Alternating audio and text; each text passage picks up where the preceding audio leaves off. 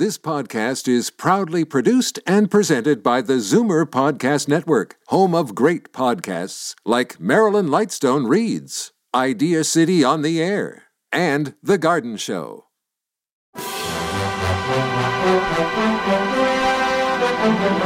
It's Zoomer Radio's Theater of the Mind with Frank Proctor. Open your mind as we fill your head with amazing thrills, chills, and laughs. Theater of the Mind. The best love programs from radio's golden age. Only on Zoomer Radio.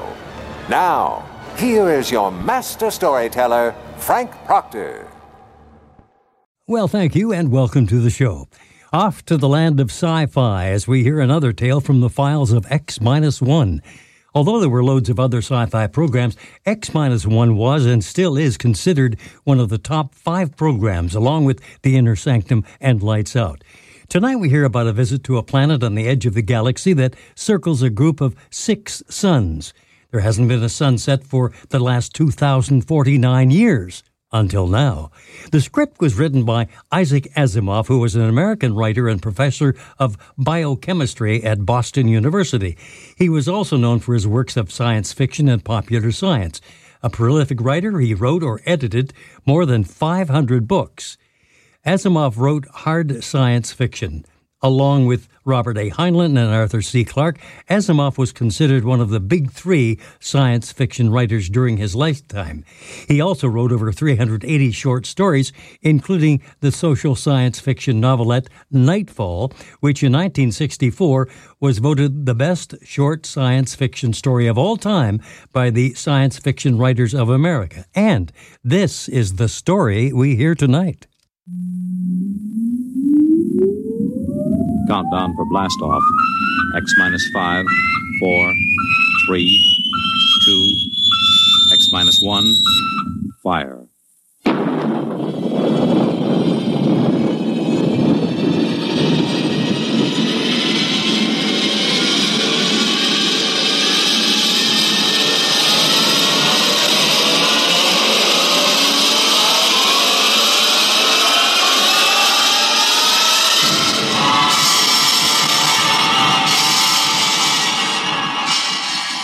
From the far horizons of the unknown come transcribed tales of new dimensions in time and space. These are stories of the future, adventures in which you'll live in a million could be years on a thousand maybe worlds. The National Broadcasting Company, in cooperation with Street and Smith, publishers of astounding science fiction, presents X, X, X, X, minus, minus, minus, one, one, one,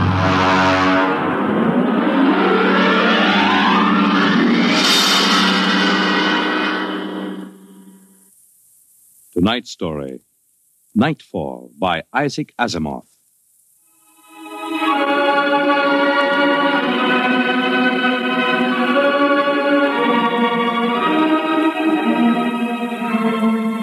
Ralph Waldo Emerson speculated if the stars should appear one night in a thousand years, how would man believe and adore and perceive for many generations the remembrance of the city of God? This was philosophically interesting. But on the edge of the galaxy, a planet swings on its orbit in a cluster of six suns. These suns hang in the sky above. Never less than two shine down through the entire 23.8 hours of the planet's day. The yellow light has burned down on the planet continuously, into the past, till the mind of man runneth not to the contrary.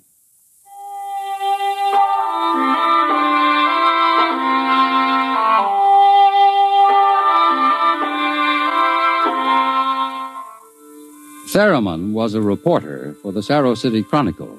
He covered them all, from the night police beat to politics to the sports pages, and the city editor wanted him to cover the biggest story of the year, perhaps of all time. It was an interview, a particularly difficult interview. But then, since his first days as a cub, Theremon had specialized in difficult interviews. It cost him bruises, black eyes, and broken bones, but it had gotten him an ample supply of coolness and self-confidence. He didn't expect violence, though, from an astronomer. You're from that newspaper? Well, you got a lot of gall coming here? Now, look, Dr. Aton, it's only a job. I've read your paper. You've been writing this observatory for two months now. You've attacked me personally. I have nothing to say to you. Well, this is your chance to get your side into the paper. Look, Dr. Aton, I'll give it to you straight. Two months ago, the observatory issued a press statement that the world was coming to an end. Now, that's the same story the cult of the Book of Revelations had been preaching. Now, when a scientist backs that up, it's news. Our conclusions have nothing to do with the cult. The cult is full of superstition and mysticism. We're scientists. You've got the people pretty angry. It doesn't matter.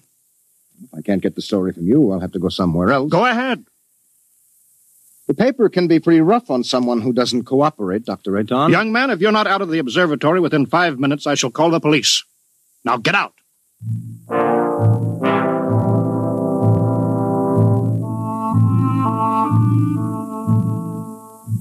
The reporter walks down the long hall from the observatory. The light filters through the high, clear story windows, the yellow light of Gamma, the brightest of the six suns in the planet's sky. Beta is almost at zenith. Its red light floods the landscape to an unusual orange. The planet sun Alpha is at the antipodes, and now as Gamma sinks below the horizon, the red dwarf sun Beta is alone, grimly alone. It's a short drive from the observatory to Saro City, and the red light glares from the highway. The temple of the cult stands hewn from the solid rock of the Dormite Mountains outside the city, and in the inner courtyard stands Sor, the priest of the cult.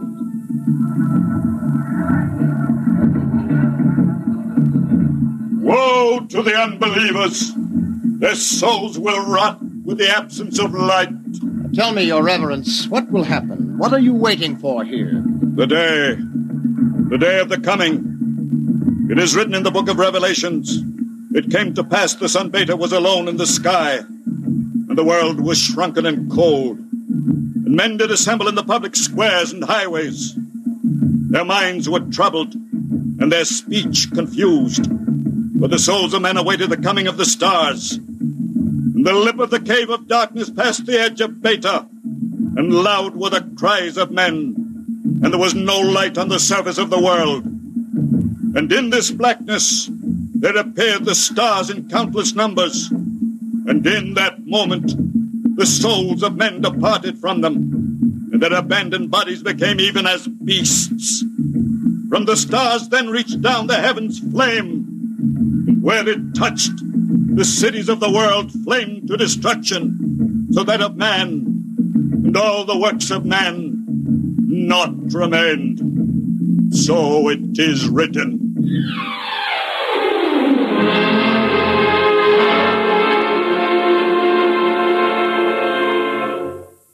Dr. Sheerin, you're the only scientist I could find in the city. Where is everybody? In the hideout? The hideout. Yes, but the place bored me. I wanted to be out here where things are getting hot. I want to see the stars the cultists are talking about. Besides, they don't want me at the hideout. I'm too scrawny to survive. What is the hideout? Well, we professors have managed to convince a few people that our prophecy of doom is valid. We've got about 3,000 people. They're supposed to hide where the darkness and the stars can't get at them. We hope they'll survive and leave the records. Survive? Survive what? Well, how true it is, I can't say, but the, the cultists say that every 2,050 years all the suns disappear, and there is a total darkness, and then they say things called stars appear.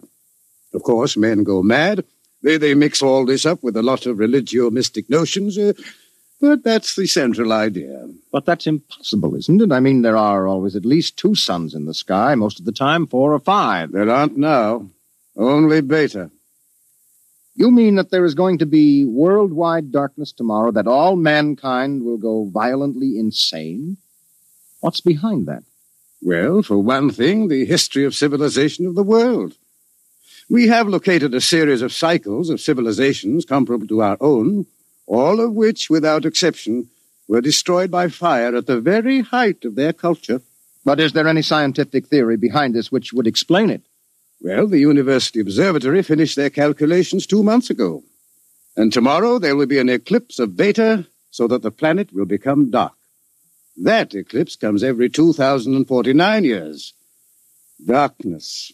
And maybe those mysterious stars that no man has seen. And then madness and the end of civilization. And you expect to live through this at the hideout? They plan to photograph the eclipse and leave the records. And then the rest of mankind will know what to expect. What is there in darkness to drive men mad? Have you ever experienced darkness, young man? Well, no, but I know what it is. It's just no light. Oh. Uh, draw the curtain. Why, what for? If we had four or five suns out there, we might want to cut the light down for comfort, but with only beta. Ah, that's the point. Just draw the curtain and then come here and sit down. All right.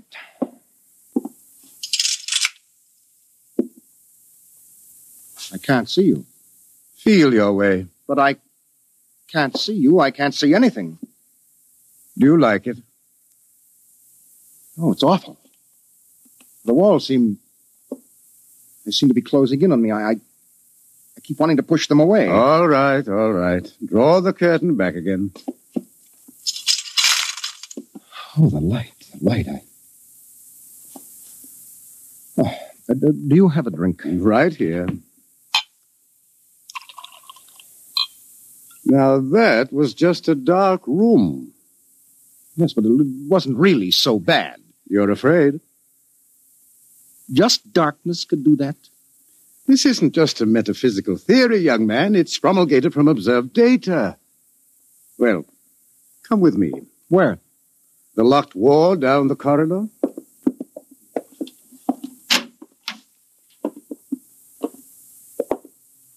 Um, were you at the Saro City Centennial Exposition two years ago? Uh, I was overseas on assignment. Well, you remember hearing about the tunnel of mystery that broke all records in the amusement area? Oh, yes. Wasn't there some fuss about that? The uh, Anti Vice Society had it shut down. Oh, it was shut down, all right. But the Blue Noses had nothing to do with it. That tunnel was nothing but a mile long passage through darkness. You rode in a little car, and it took 15 minutes to get through. Oh, it was very popular while it lasted. Popular? Well, there's a there's a fascination to be frightened when it's part of a game. Absence of light is one of the instinctive human fears. People came out of that 15 minutes of darkness shaking and half dead with fear. Well, weren't there some deaths? Oh, bad hearts, but that wasn't the big danger. Now, uh, which key is this? Ah.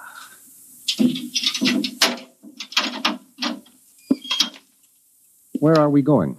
You'll see. No, the uh, heart attacks were actually good for business, but uh, there was something else. Here, I'll show you. I, uh, I want you to see somebody.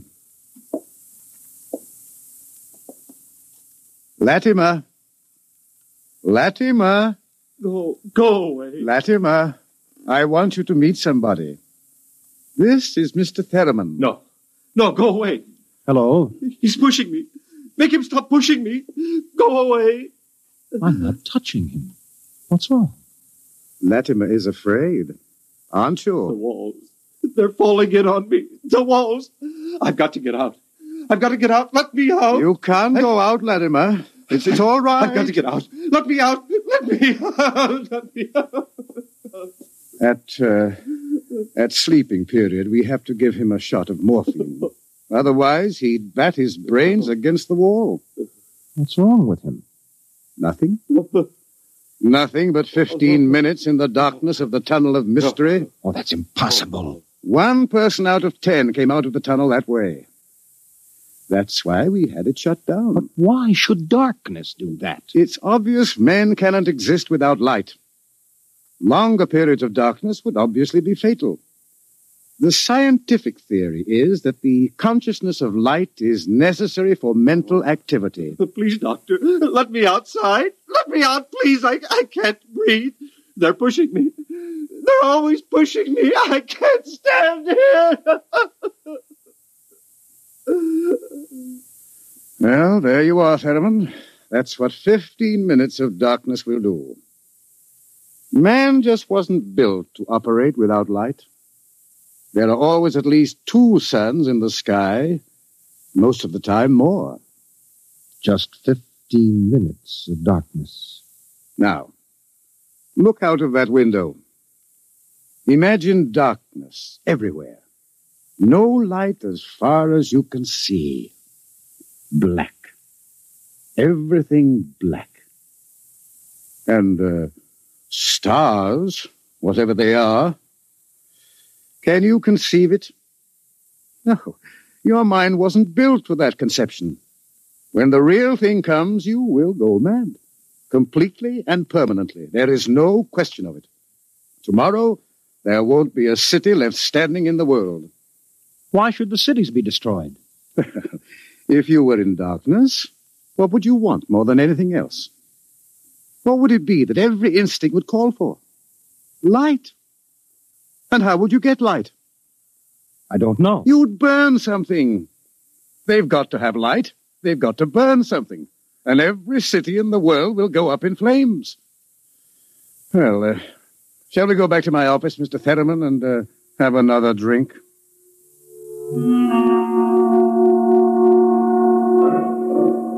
Through the skies, the red sun Beta shines alone. The wind howls across the city. It is cold, colder than man can remember. And as the hour approaches, the reporter goes out and speaks to the man in the street. Excuse me, where are you going now? Home for supper. No, How about, uh, well, I mean, what are you going to do tonight? Oh, you mean about this star stuff? Look, I'll tell you, mister, I got nothing against religion, see? But it don't stand to reason that the end of the world is going to come boom like that. It just don't stand to reason. Have you read what the scientists say? I don't read stuff like that, only the headlines. Or how about the cult? Well, now, like I say, I've got nothing against religion. You don't believe them either. Ah, they've always been shouting about doom and sin. Listen, when you've been around as long as I have, you get to know the score. It's all right to preach Judgment Day is coming and all that, but just the same, I'm putting money in the bank. How about darkness? About what? How would you feel if there were no light? you crazy. How could there be no light? Well, suppose all the suns went down at once. Suppose everything was black. That's crazy. What's the use of supposing something like that? It couldn't happen. It's crazy. That's all. Thank you. Sure, sure. Oh, look, mister, remember, pallet with two L's?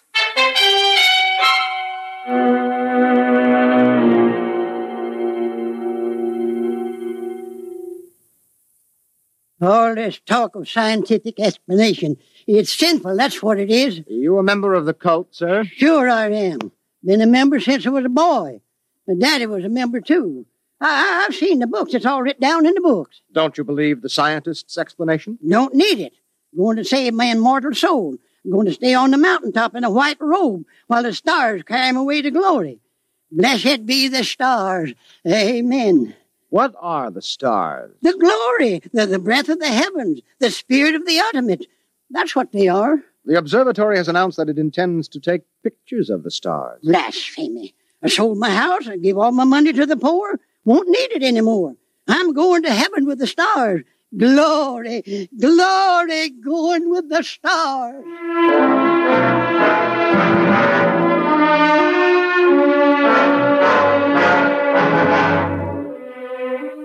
The reporter checks the stock exchange, the stores, business at a standstill.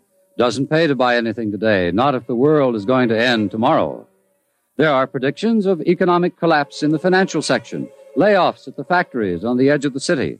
And through the streets, the people will mill and turn, unsure, crying in fear or shouting with bravado. The story isn't here in the city. And so, as the hour approaches, the reporter goes again to the observatory, high in the hills. Uh, look, Dr. Aton, if you are right, if the world is going to be destroyed, what is the difference if I stay here and observe and take notes? Uh, nothing, I suppose. You will be in the way. We have work to do. If I stay out of the way. Hello, hello. Oh, this place is like a morgue. It's freezing outside. The wind is enough to hang icicles on your nose. Beta doesn't seem to give any heat at all, the distance it is. Why aren't you in the hideout, Sheerin? Me? I'm part of the race that isn't worth perpetuating. Uh, who's got a bottle? We no alcohol today. Be too easy to get my men drunk. I can't afford to tempt them. All right, Theremon, you can stay. Time we took our positions. The observatory dome is up these stairs. After you. Ah! What is that? Up in the dome, quick! What is it? It's the plates. The photographic plates are all smashed. There he is. A Countess. He's going for the telescope. After him. All right, I've got it. Let go. No. Let go must be destroyed. It must be. It's all right. He didn't harm anything. Let him up.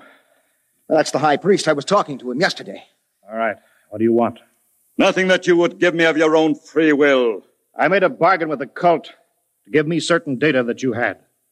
In return, I promised to prove the essential truth of the creed. There was no need to prove that. It stands proven by the book of Revelations. I offered scientific backing for you believers. You made of the darkness and the stars a natural phenomenon and removed all its real significance. That was blasphemy. The facts exist. Your facts are a fraud and a delusion. How do you know? I know. I suppose you think in trying to warn the world against the menace of madness, we are placing souls in jeopardy, huh? Well, we haven't succeeded. If that makes you feel better. Your devilish instruments must be destroyed. We obey the will of the stars. Someone call the police in Saro City. There's no time for that. Uh, let me handle this. The eclipse is only a few minutes away. Look, you. Will you give your word of honor to cause no trouble? I will not. Listen.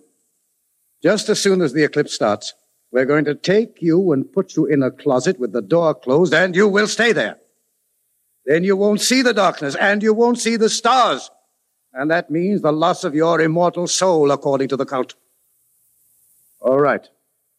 Will you give your word of honor? You have it. You will all be damned for your deeds of today. Look! Look at Beta! The eclipse has started. You can see the blackness against Beta. Get busy on those cameras. Check the exposures very carefully. You're shaking, Mr. Theremon. Yes, I don't feel very well. You're not losing your nerve. No, no, I'm, I'm, I'm just not used to it. You could probably make the hideout. I have been assigned to cover a story. I intend to cover it. Oh, professional honor? Yes. Yes. Allah sofanet radrak. Allah sofanet. What is that? The cultist. That's the book of Revelations. I don't understand it. He is chanting some old cycle language. The book of Revelations was originally written in it. There are probably two million people in Saro City who are trying to join the cult. One gigantic revival. How do the cultists manage to keep the book of Revelations going from cycle to cycle if everyone goes mad? Who wrote the book? There are some people who don't see the stars. The blind, those who drink themselves into a stupor, and children, to whom the world as a whole is too new and too strange for them to be frightened at stars and darkness. They would have memories, and that, combined with the confused, incoherent babbling of the mad, formed the basis for the book of Revelations. Oh, the cult will be riding high down there in the city. I, I hope they make the most of it. Dr. Sheerin, I, I just heard from the hideout on the private line. Oh, they're in trouble? They are safe, but the city is, is a shambles. You have no idea. Well, it'll get worse. But what are you shaking about, Dr. Aton? How do you feel? You don't understand. The cultists are rousing the people to storm the observatory, promising them immediate entrance into grace, promising them salvation, promising them anything. How long till the total eclipse? An hour. Well, it's a gamble. It will take time to get a mob out here. If the darkness comes first, we're all right. Oh, look at Beta. It's cut in half. Half of it is black. Yes, it's getting darker. An interesting phenomenon. Oh, my, my collar is suddenly tight. Are you having any difficulty in breathing? No, no, why? Difficulty in breathing is one of the first symptoms. We have experimented. I'm, I'm cold. Seems to be getting colder. Yes, so we'd better keep our minds on something else. One of the astronomers has a theory about the stars far away to see in the light. He developed a fantasy about a planet revolving around one sun. it's a mathematical possibility. Of course, there couldn't be any life. Part of the planet would always be dark and without light. Well, it's, it's obvious. Without light, there can't be any life. It's time for the artificial light.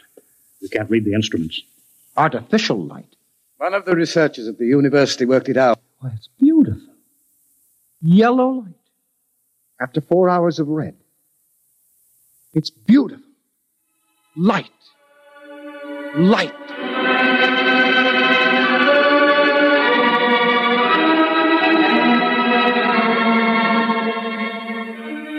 The dome is quiet. The priest in his yellow robe sways slowly as his lips move in the ancient tongue. Over and over, he whispers the invocation to the stars. The technicians hunch over the instruments, and the sky gradually turns a horrible deep purple red, and the air grows denser. Dusk, like a palpable entity, enters the room, and the dancing circle of yellow light about the torches etches itself into ever sharper distinction against the ever gathering grayness beyond. Outside, Beta is a mere smoldering splendor, taking a last look at the world. The western horizon, in the direction of the city, is lost in darkness, and along the highway to the observatory surges a menacing, shadowy mass. Bob from the city, they're coming. How long till total eclipse? Fifteen minutes. But they'll be here in five. We'll hold them off. Come on, Theremon, downstairs. But there's, there's no light down there. We have to block the door. Come on. I can't. I can't breathe. I can't go down there. Take a torch. We'll take light with us. Come on.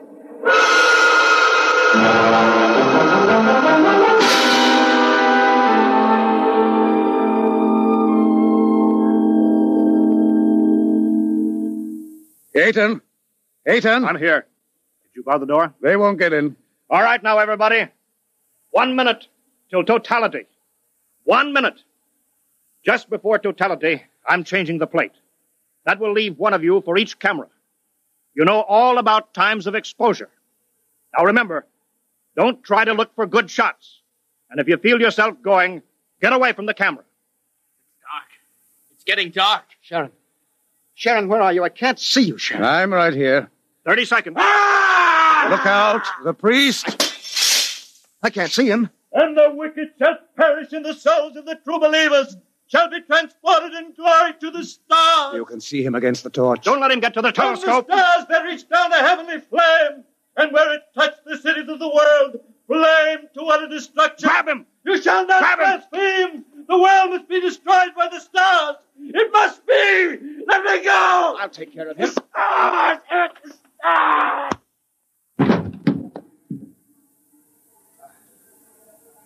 Five seconds to totality. Four, three, two, one. The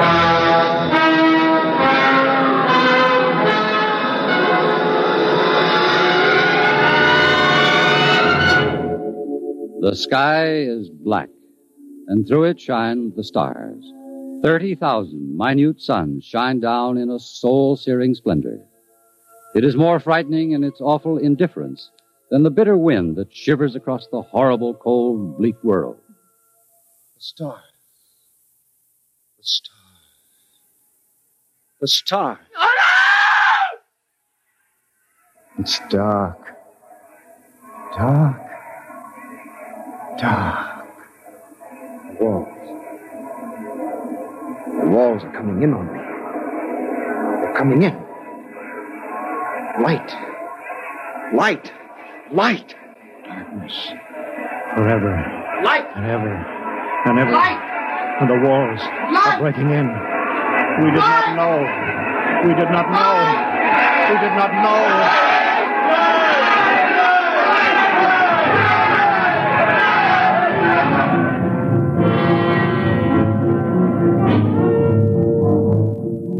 On the horizon, in the direction of the city, a crimson glow begins growing. A thousand fires strengthen in brightness that is not the glow of the sun. A million fires, as a world mad in the darkness screams in terror for the light. The night has come again.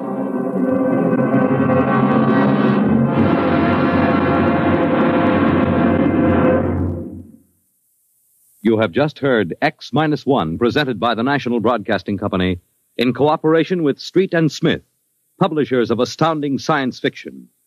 Tonight, by transcription, X Minus One has brought you Nightfall by Isaac Asimov, adapted for radio by Ernest Kinoy. Featured in the cast were Wendell Holmes, John Larkin, Santos Ortega, Mercer McLeod, Alan Collins, Bob Hastings, and Roy Fant. Your narrator was Floyd Mack. Fred Collins speaking. X Minus One was directed by Daniel Sutter and is an NBC Radio Network production.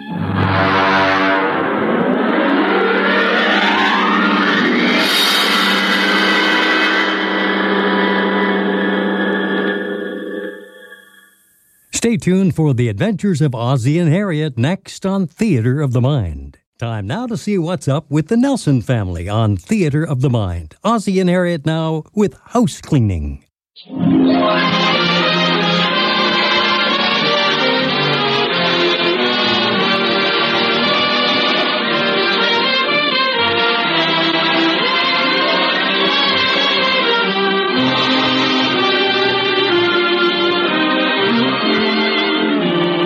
America's finest silver plate is 1847 Rogers Brothers.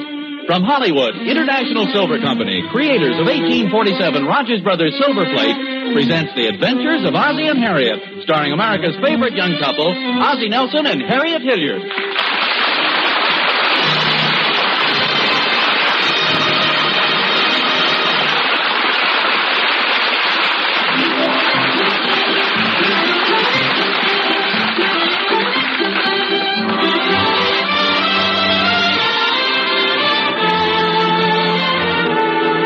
There's something strange going on in the living room of the Nelsons at 1847 Rogers Road. There's David, age 12, and Ricky, age 8, on their hands and knees creeping toward the Davenport. Their faces look so serious. Must be somebody hiding back there. I wonder who it is. Maybe it's Nick, the family dog, or, or maybe it's little Will Thornberry from next door. Hey, those feet look awful big for. Why, it's Ozzie. Now, what's a full grown man doing hiding behind the Davenport?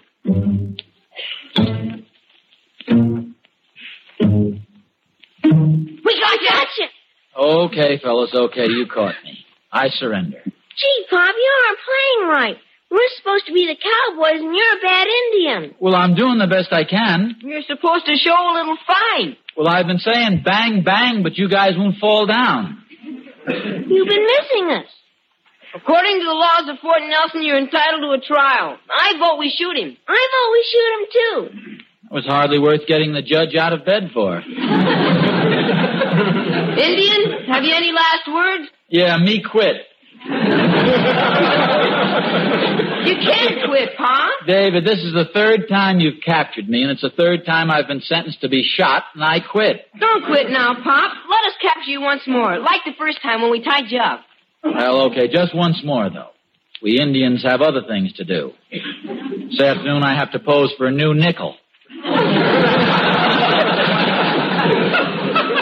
You get the last two, Ricky. I'll hide here behind this cactus bush. Which cactus bush? This one here, with the yellow lampshade on it. Uh, you know, this time I think I'll surprise you guys and show a little fight. I think it's about time the Indian tied up two rather short cowboys. That's what I've been saying, Pop. You've been making it too easy. You get him from that side, Ricky. I'll get him from this side. Grab his feet, David. Throw the lasso. No, you- uh, no, you don't. Get the rope. ah, a little different this time, isn't it? How do you like this? You sure are strong, Pop. You can really fight when you want to. Uh, thanks, boys. Now untie me and let me up.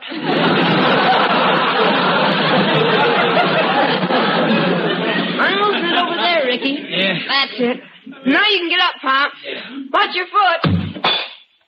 Oh, holy smokes. You really busted it, Pop. What was that? Uh, nothing, Harriet, nothing serious. I'll see you later, Pop. Come on, Ricky. Ricky? He's already gone. Oh, Ozzie, for goodness sakes, my antique vase. I couldn't help it. I bumped into it accidentally.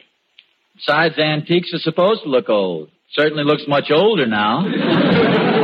The whole living room looks older. What happened to the scatter rugs? Oh, they're scattered around. The place looks like a cyclone hit it. Oh, Harriet, don't be so fussy. I don't mind telling you I'm getting pretty tired of straightening things up around here.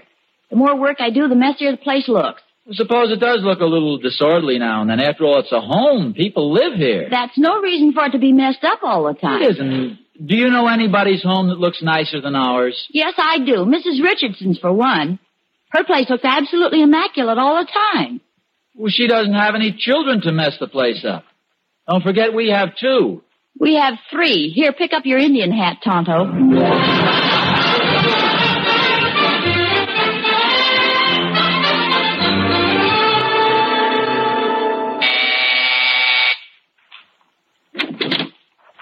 Hello, Mrs. Nelson. Oh, Mr. Richardson, come in. Thank you. I hope you'll excuse the appearance of this living room. The boys have just finished a game of cowboys and Indians. Oh, forget it. As a matter of fact, it... Oh, Mr. Richardson. Oh, I'm terribly sorry. Oh, I don't know who could have put that footstool there. Let me help you up. Uh, I hope you didn't hurt yourself. Oh, not, not at all, not at all. Please think nothing of it, Mrs. Nelson.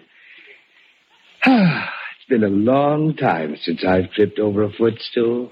I have a chair, won't you? Yeah, thank you, but I really can't stay. I just stopped by with this issue of Good Housekeeping. Mrs. Richardson said there was an article in it you wanted to read. Oh, thanks very much, but I could have picked it up. No, it was right on the way. I have to go to the store and get Mrs. Richardson some scouring powder. Oh, I have a can of it she can have. We buy it by the case. Your wife is such a wonderful housekeeper. I do envy her so. Your house always looks so immaculate. Yes, it does, doesn't it? What a pleasure it must be to live in a house like that. Yes, Mrs. Richardson enjoys it very much.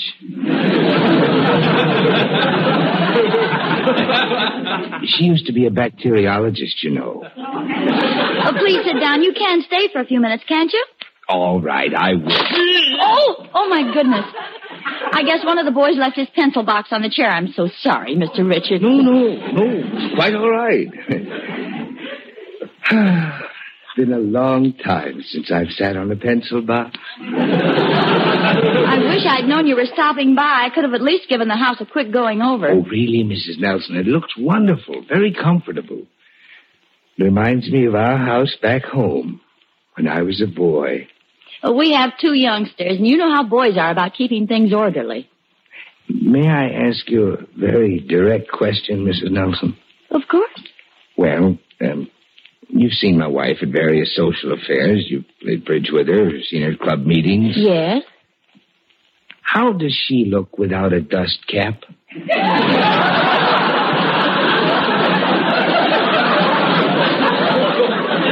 She looks fine, Mr. Richardson. Uh, she doesn't spend that much time cleaning the house, does she? Mrs. Nelson, I love my wife. She's a wonderful woman. We've been married now for ten years. Ten spotless antiseptic years. but living in our house is like living in the operating room of a hospital. Would you mind awfully if I smoke my pipe? Oh, of course not. Go right ahead. Oh, thank you.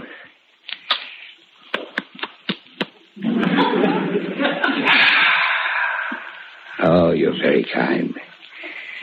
Been a long time since I've smoked in the house.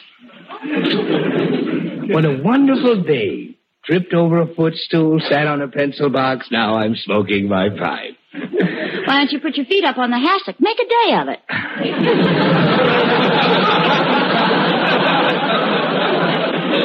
Thank you. Am I keeping you from anything, Mrs. Nelson? Oh, nothing important. I just have to wash the dishes a little later. The sink's full of them. Dirty dishes. Could I see them?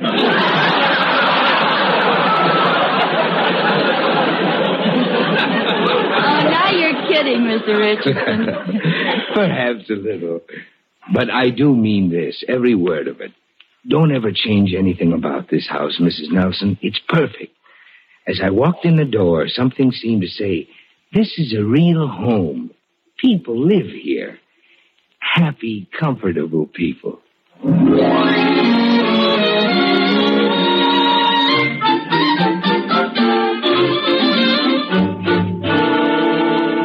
Hello, Oz. Oh, hi, Thorny. Oz, you're just the man I've been waiting for. I have a present for you. Present for me? Yes, sir. I've been cleaning up the yard and I came across an old boiler. And it's yours. Oh, thank you, Thorny, but I really have no use for an old boiler. Neither have I. Oh, you like it, Ozzie? It's rustic. Makes the water nice and red. Gives you a ruddy complexion. I hate to seem unappreciative, Thorny, but I really don't want it. Well, it's a present. You can't give it back. I haven't accepted it. You have so. I carried it over and leaned it against your garage. you haven't said thank you, Oz, but I know it's in your heart.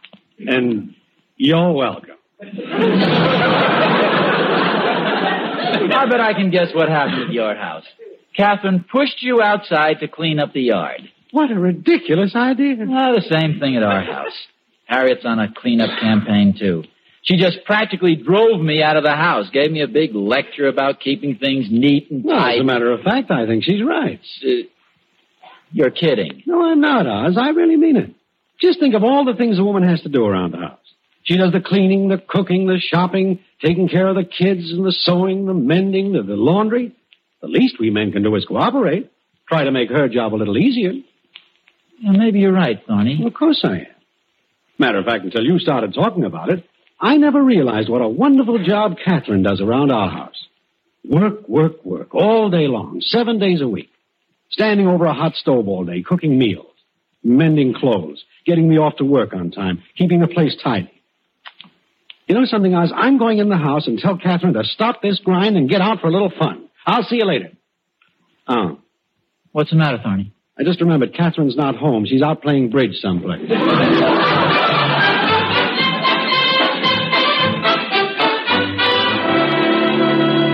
Hi, Pa. Hi, Pa. Uh, hello, boys. Uh, Ricky, are those your books on the hall stairs? Yes, they are. Well, take them upstairs, will you, please? Okay. As a matter of fact, fellows, from now on, we're going to be a little more careful about keeping things neat around here.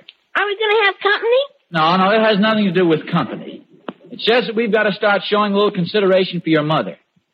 I just went upstairs and there was a towel lying right in the middle of the bathroom floor.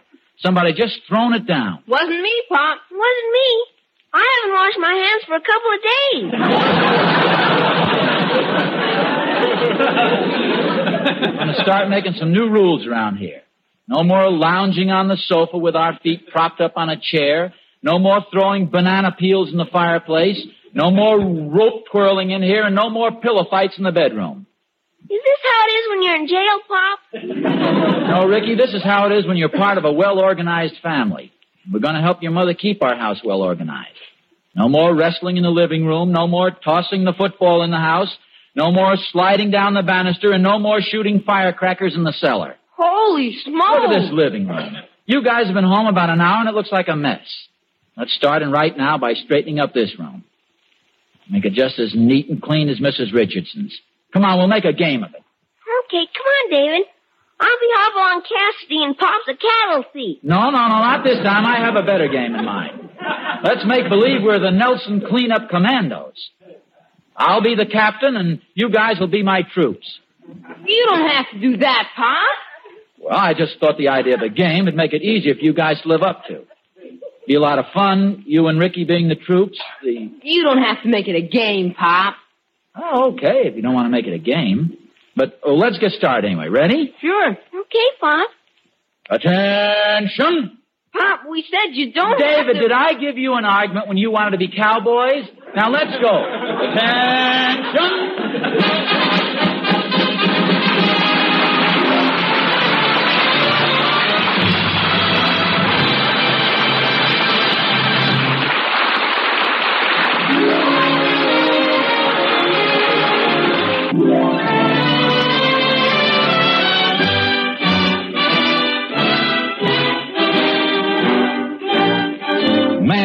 Work is from sun to sun, but a woman's work is never done.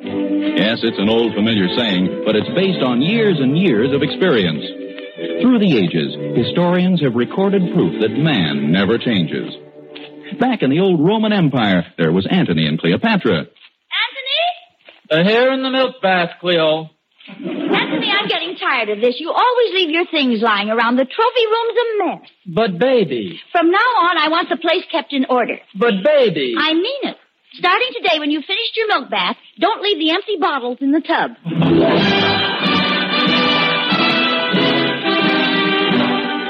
Even before Antony and Cleopatra, back in the days of the caveman, woman was faced with the same problem. Here in the dinosaur room, Una. Neanderthal, I'm disgusted. Look at this place. It looks like an absolute mess. But baby. You ought to be ashamed. Look at yourself, a full-grown man, four foot three. I spend all day cleaning and now look at it. But baby, what's wrong with it? This cave looks like a hole in the wall. Even royal families have encountered this domestic conflict. In one particular case, I think the husband deserved the sympathy. The case of King Solomon. So we're getting tired of this. We try and keep the palace clean, and you keep messing it up. Why can't you help us keep it tidy? Huh? But babies.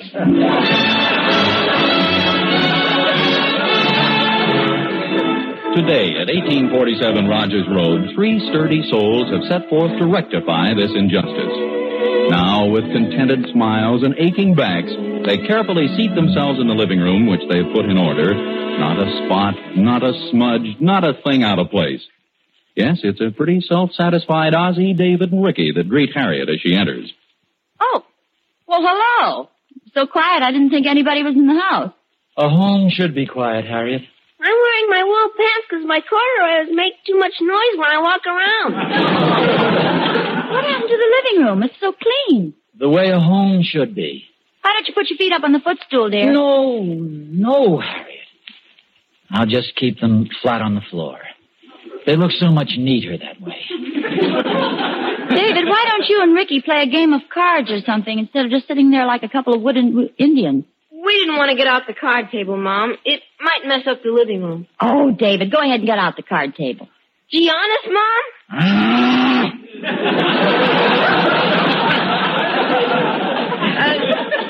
no, thanks. I guess we'll just sit here like a couple of wooden Indians. I can't get over this house looking so neat and clean. Well, we've done a pretty good job, don't you think? I ran the vacuum. I dusted. And I washed the windows. Look at that one, not a speck on it. So clean it doesn't even look like it's there. It isn't, Pop. I left it open. Well, you better close it, David. We don't want a lot of dust blowing around in here. Where's Nick? Uh, outside in the yard where a dog is supposed to be, Harriet. We don't want him getting hair all over the rug and the furniture. A little hair on the rug doesn't hurt anything. I haven't been that fussy. The dog stays outside. He sheds a hair here. He sheds a hair there. He sheds a hair somewhere else. Pretty soon, what have you got? A bald dog. Yes, and a rug that has to go to the veterinarians to be clipped. The dog stays outside. May we be excused? We have some homework to do. All right, boys, but walk very carefully. I'll get it. Uh, would you please, Harriet? Uh, I'm going out to the garage and smoke my pipe a while. Hello? Hello, Harriet. It's Mother. Hello, Mother. Matter, dear? You sound a little strange. I don't wonder. There's strange things going on around here. Really? Something I should know about? Oh, no, Mother, nothing important. In fact, it's a pleasure for a change. Well, I hate to say this, Harriet, but you aren't making very much sense. Well, I'm not trying to be mysterious. It's just that the whole thing is a little difficult to explain. Ozzie and I have been playing sort of a little game. Oh, that's nice. Especially so near Valentine's Day. Shall I call back later, dear? Oh, no, no, he's out in the garage now. Hiding? No, Mother, no, we're not playing actual games. It's just that Ozzie's trying to teach me a lesson, and I won't give him a tumble. Oh, well, be careful, dear.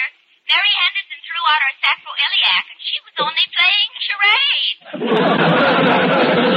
Uh, this is a different kind of a game. I gave Ozzie a little lecture about messing up the house, so now he and the boys have started a cleanup campaign. Oh, that sounds wonderful. Well, yes, but they're carrying it to ridiculous extremes. I think the idea is for me to beg them to get back to normal. Well, then why don't you do it, dear? Makes them happy. No, I think I'll use a different approach. You know the old saying, there's more than one way to rope a steer. Well, you do what you like, dear. You know I don't like to interfere. I'll I'll forget the whole thing. I won't even call to see how right, Mother. But you be sure and call me. Okay, Mother. Goodbye.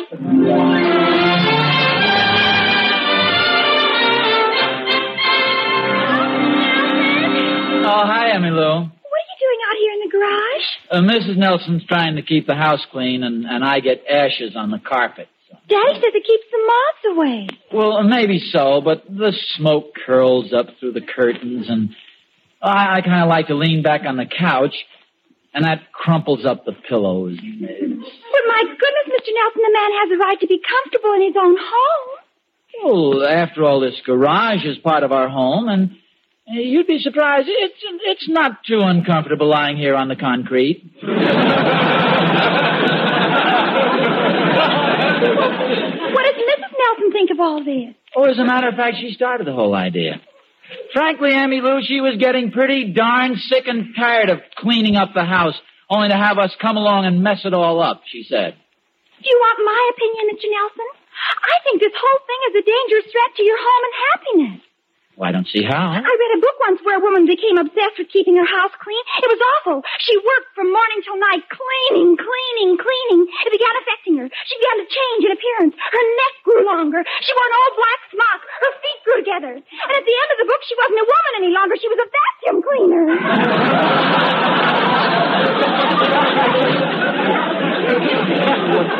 What a, what a terrifying story. yes. Imagine taking a vacuum cleaner to a dance.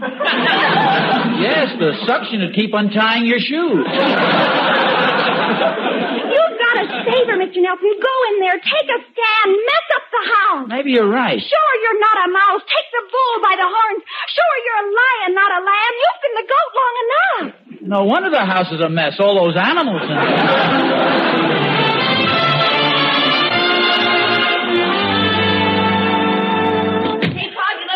The hall table. Yes, I know I did. Uh, where are your coats, boys? In the hall closet. The hall closet? Throw them on the Davenport where they belong. Oh, boy. Pop's being tired of being clean, No, it's too. not that, boys. Not exactly. I'm doing it for your mother. See, it's dangerous to have a house that's too neat. It can do things to you. It can change your appearance. Ricky, don't pucker up your lips like that. You look like a vacuum cleaner.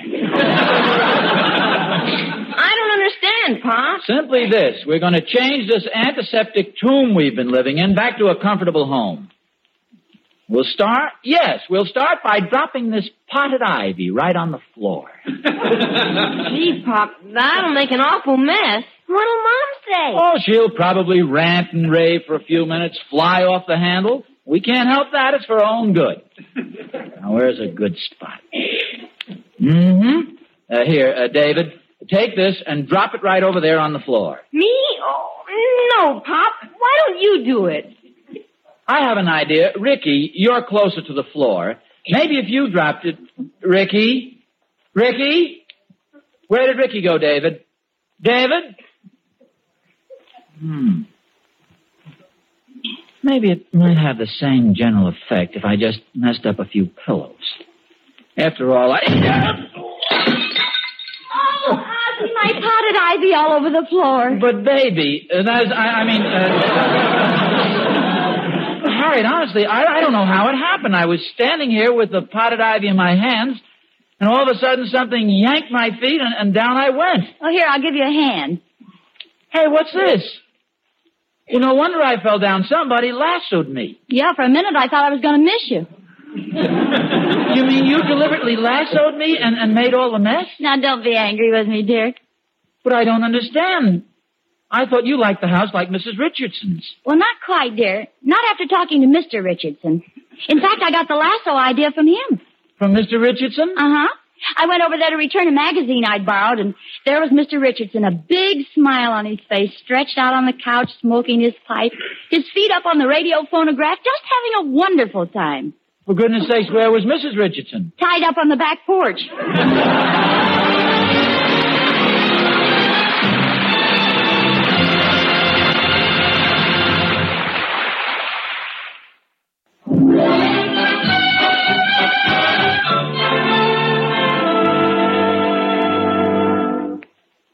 Harriet. Harriet, are you awake? Just about. What's the matter? Something's been preying on my mind for hours. Where did you learn to use a lasso? Go to sleep. Fine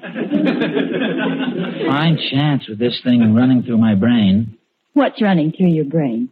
The thought of you and that lasso. You're too good with it. I keep thinking back to our wedding day. What about it?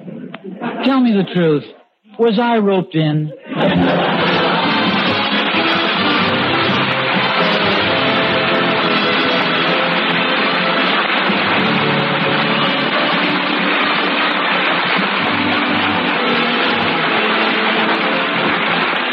again next week to another adventure of Ozzie and Harriet, starring Ozzie Nelson and Harriet Hilliard. And remember, America's finest silver plate is 1847 Rogers Brothers. Yes, Harriet, America's finest silver plate is 1847 Rogers Brothers.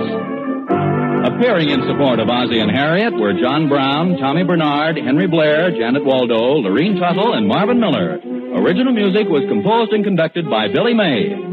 This program originates in the Hollywood studios of the National Broadcasting Company and is also broadcast over the Trans-Canada Network of the Canadian Broadcasting Corporation. This adventure of Ozzie and Harriet will be transmitted to our men and women overseas by shortwave and through the worldwide facilities of the Armed Forces Radio Service.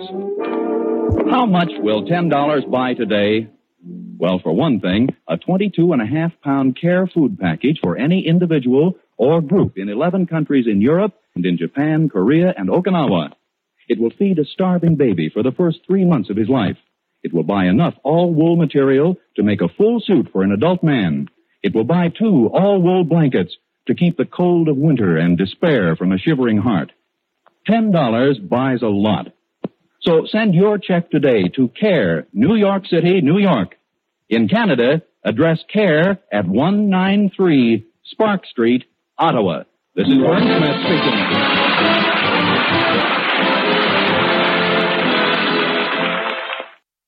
Thank you for listening. Tomorrow night, it's The Six Shooter, followed by The Life of Riley. Thanks to Paul Stringer and Joel Schoenwell for technical support. The executive producer for Theater of the Mind is Moses Znaimer.